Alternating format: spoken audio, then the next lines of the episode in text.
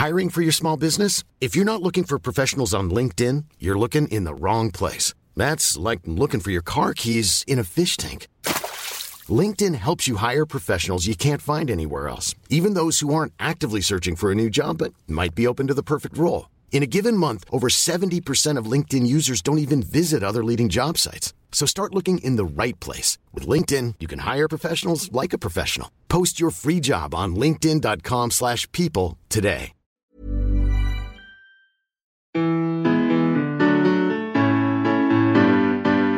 Hi, you're about to get smarter in just a few minutes with Curiosity Daily from Discovery. Time flies when you're learning super cool stuff. I'm Nate. And I'm Calli. If you're dropping in for the first time, welcome to Curiosity, where we aim to blow your mind by helping you to grow your mind. If you're a loyal listener, welcome back. Today, you'll learn about how your ears are eavesdropping on your eyes, a bold new study on the anti inflammatory effects of psychedelics, and an astonishing new discovery linking hoarding disorder with ADHD. Without further ado, let's satisfy some curiosity. A new study at Duke University has shown that our ears have been eavesdropping on our eyes this whole time. okay, that is a very confusing statement, and I have so many questions. Yeah, that's that's fair. Okay, I'll I'll back up a little bit because once you do get it, it is pretty amazing. So in 2018, the research team led by Dr. Jennifer Groh discovered that the ears emit a super tiny noise every time the eyes move. Huh. Okay, I mean, the ears can hear noise, but I didn't think they could actually make noise. Plus, I'm moving my eyes right now and I don't hear anything. So, what's the deal? It is totally imperceptible, like as something you can consciously hear. And mm-hmm. they're also not entirely sure what causes the little sound. But using tiny but powerful microphones placed inside the ear canal, they could detect it. The theory as of right now is that eye movement stimulates the brain, causing virtually undetectable contractions in the middle ear muscles or the little hair cells in there. These are the same muscles and hair cells that help amplify quiet sounds and dampen loud ones. So it's not exactly like the ear is listening to the eye, but that eye movement causes the ear itself to make noise? That is correct. But they are so tightly correlated that the research team took all of this a step forward and conducted a new study that's honestly kind of mind blowing. Using those tiny microphones placed inside the ear canal, they can actually predict where someone is looking just by listening to the sounds the ears make. Okay, hold on a second. So the sound the ears makes changes when the eye is looking at a different spot. Exactly. Just by listening to the little sounds inside the ear canal, the research team could very accurately know where the test subject's eyes were aimed up and to the left, down and to the right. They could even tell you if the eye was moving diagonally. Just by listening to the sound our ears make. Just by listening to those tiny sounds inside of our ears. Okay. I still have a million questions, but they're different questions than before. I, I, would suspect that at least one of those questions is why? And that yeah. is the million dollar question, honestly. There's a very real possibility that these sounds might help in aligning our auditory and visual perceptions. Okay, so it helps our ears and our eyes coordinate, basically, which would help us understand what we're seeing and where it is. Is it something like that? Yep. So the next logical step is to explore this phenomenon in people with hearing or vision loss. They also want to know how or if these sounds can predict performance in tasks that require a ton of coordination between auditory and visual information. Sure, it's uh, like, say, riding a bike through a noisy city. Exactly.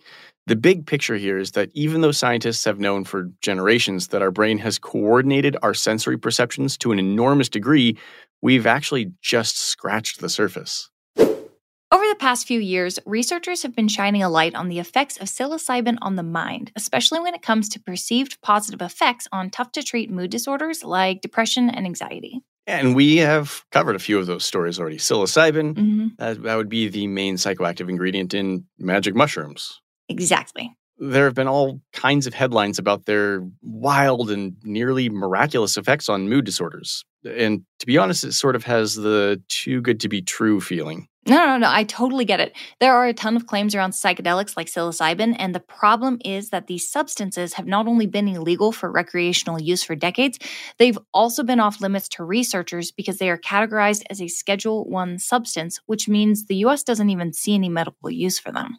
Mm. Well, regardless of the wild claims, those attitudes seem to be changing even with researchers, right? They actually are, yeah. I mean, if you think about it, the best way to either refute or prove a pie in the sky idea is to conduct a very thorough study. And the thing is, researchers have already found evidence that psilocybin can be really effective in treating treatment resistant depression and anxiety. But they don't know exactly how or why. A new study has shed some light on what's going on, and it has everything to do with inflammation. Inflammation? I'm not following. Okay, so stick with me here. So, people with stress related disorders like depression often have higher levels of inflammatory substances called cytokines and an overactive stress hormone system. So, is this inflammation causing the depression or vice versa? It's possible the stress leads to the inflammation, which leads to depression.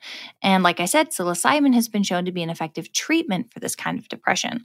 So the research team behind this new study wanted to know why, and they honed in on inflammation. I guess if you want to use a substance to treat a condition, you probably ought to know why it works. yeah, exactly. Uh, in this study, 60 healthy participants were divided into two groups. One group got psilocybin, the other got a placebo. The researchers measured changes in their immune system markers and stress responses. They also monitored brain chemistry and looked at mood and social behavior changes. So they were looking at what the psilocybin did to the body, basically. Yes, and specifically to the immune system. And they found it quickly lowered the levels of something called TNF alpha. Mm, let me guess, that's inflammation? Oh, yeah, not only is TNF alpha an inflammation marker, it's one that is associated with depressive disorders. Wow. So there's something physiological going on with magic mushrooms. It's not just that they make people hallucinate and cheer them up. Some of the reductions in inflammation persisted longer than a week after taking it, even.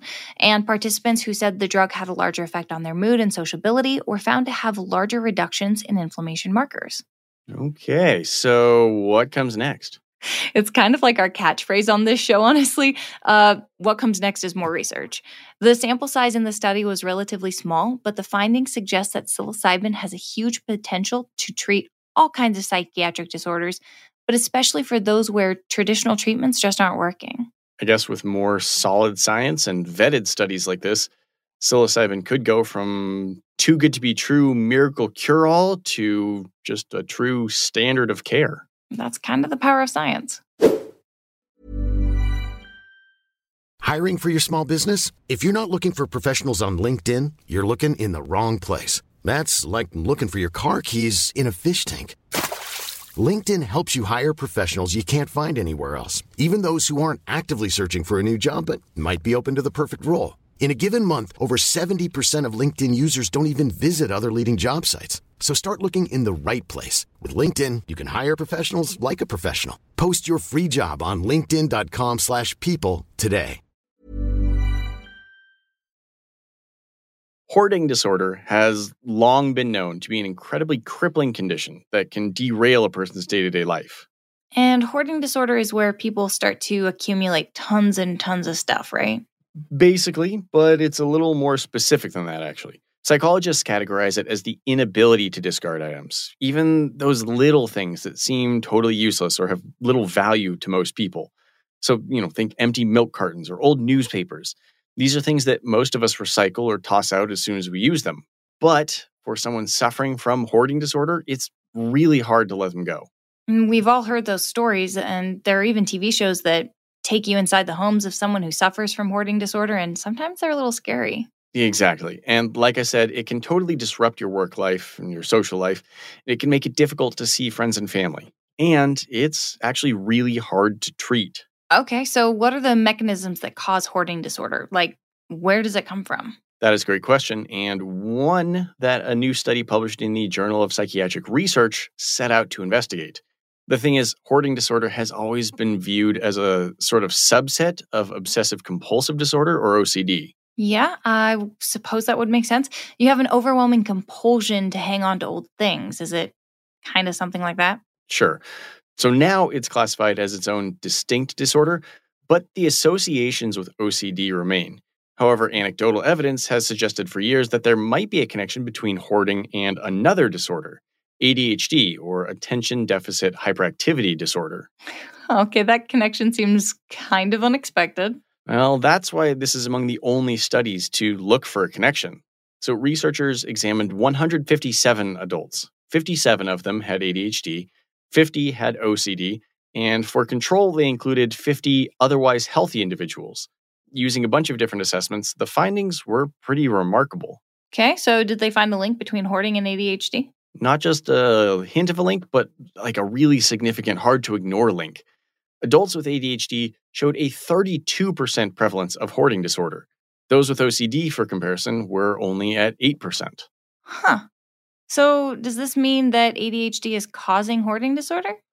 Not exactly. They are considered comorbidities, two disorders that often go together.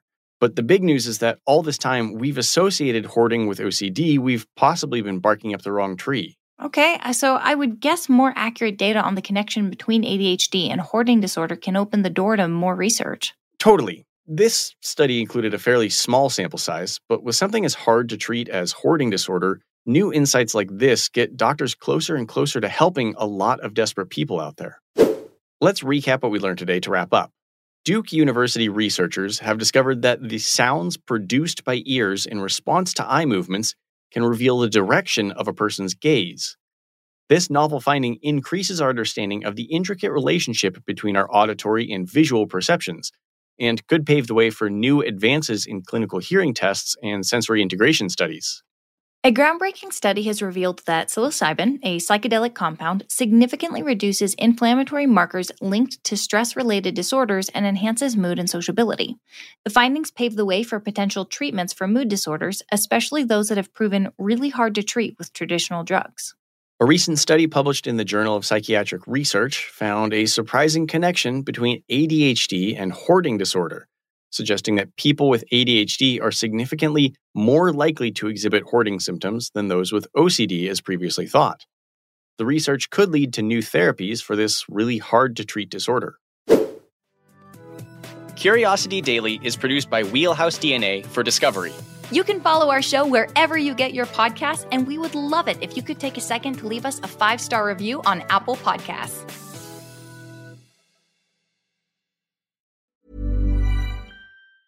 Planning for your next trip? Elevate your travel style with Quince. Quince has all the jet setting essentials you'll want for your next getaway, like European linen, premium luggage options, buttery soft Italian leather bags, and so much more. And is all priced at 50 to 80% less than similar brands. Plus, Quince only works with factories that use safe and ethical manufacturing practices. Pack your bags with high-quality essentials you'll be wearing for vacations to come with Quince. Go to quince.com/pack for free shipping and 365-day returns.